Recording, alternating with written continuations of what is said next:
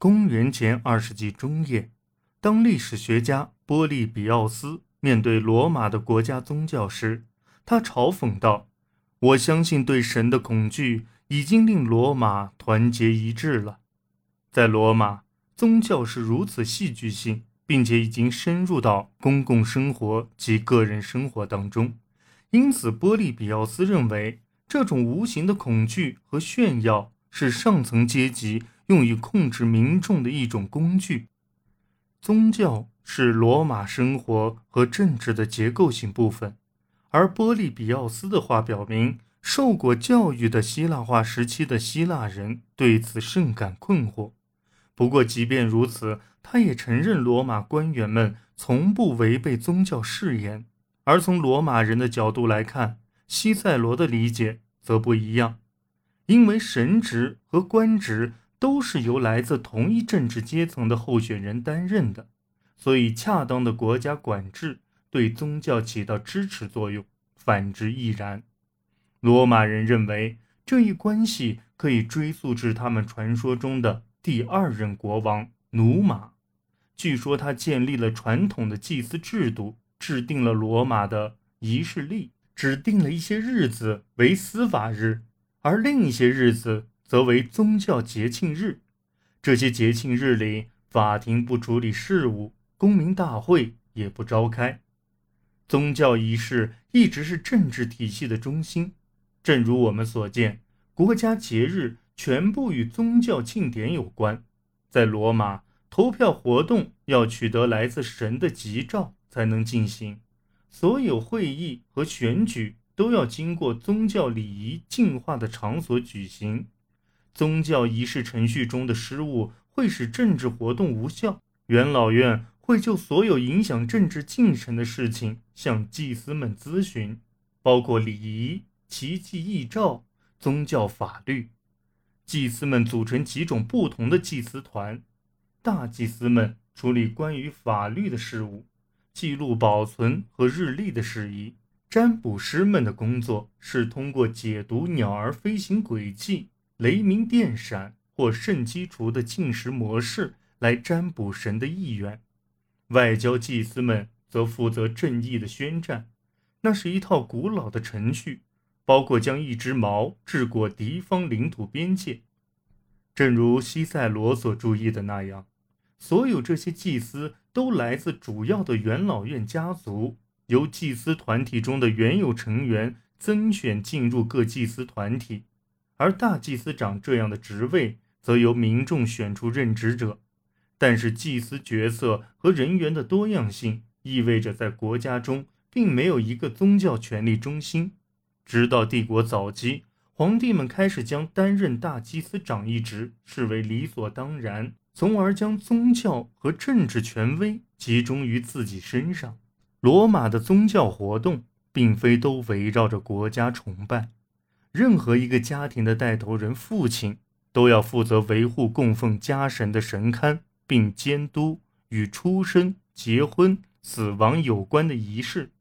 在罗马以外，还有乡村神龛和治病神庙，病人会在神庙里献上陶制身体部位模型，以期得到神的帮助。而咒符的流行则表明对超自然力量的崇敬是罗马生活的内在部分。罗马神旨中，有些是从希腊万神庙中借用而来的，而有些则是从当地和意大利的传统中演变而来的。与希腊人不同，罗马人并不十分关心他们的神旨的品德和性格。在最早期，他们甚至没有在视觉上对这些神旨加以体现。罗马最重要的神旨是卡比托三神。朱庇特、朱诺和密涅瓦位于卡皮多尔山上，献给他们的神庙是在共和国第一年时新建的。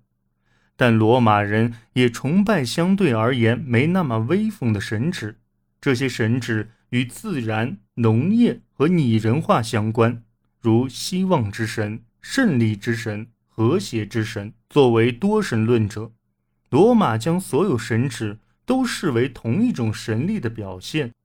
他们对新神旨纳入官方宗教这一说法持开放态度，尤其是在国家危难之际。在有些情况下，这些神旨被直接从其故里移植至罗马；而在另一种情况下，这个过程则是逐渐同化的进程。他们甚至很快将各行省的神明都打上罗马神旨的身份。宗教自由。是罗马帝国的显著特征，甚至在地方上的神明被换上罗马名字加以膜拜之时，他们也保持了自身大量的特征。正如在罗马，希腊神祇受崇拜的方式，在到那里游历的希腊人看来，也并不会太熟悉。帝国时期最有争议的宗教创新之一，是在皇帝们去世后将他们神化。有时甚至在他们在世时便这样做了。在尤利乌斯·凯撒死前不久，他已被赋予了神圣的荣誉，由一位祭司来主持对他的崇拜。他获得在自己住所加建山墙的权利，他还有权将自己的肖像加入神旨的行列中。在他死后，更为明显的宗教象征被赋予了这位逝去的帝王——祭坛。寄生一座神庙。公元前四十二年，他被正式神化。他的生孙，同时也是他的养子，奥古斯都，十分强调自己与这位新神的继承关系。他自己去世后，也被奉为神。提比留和卡里古拉这两位皇帝，并没有被授予这般荣誉。但在克劳迪乌斯去世后，这一传统复兴了。这种新的君主崇拜，并非像他看上去那么新颖。在罗马宗教中，人与神的界限从来都不是绝对的。其中一个显著的例子，就是罗马的凯旋式，带领游行队列的得胜将领会打扮成朱庇特，一名奴隶陪伴在他身旁，其职责就是提醒那位将领，他毕竟只是个凡人。罗慕路斯的神话这一有争议的例子，也许会对有野心的政治领袖起到激励的作用。外邦也有先例，包括在地中海东部地区已经存在了数世纪的各种各样的对统治者的崇拜。这种崇拜有时也会延伸至在那些地区任职的罗马将领身上，包括庞培。公元前四十四年的崇拜。与前述的区别在于，这回凯撒是在罗马被人们所崇拜。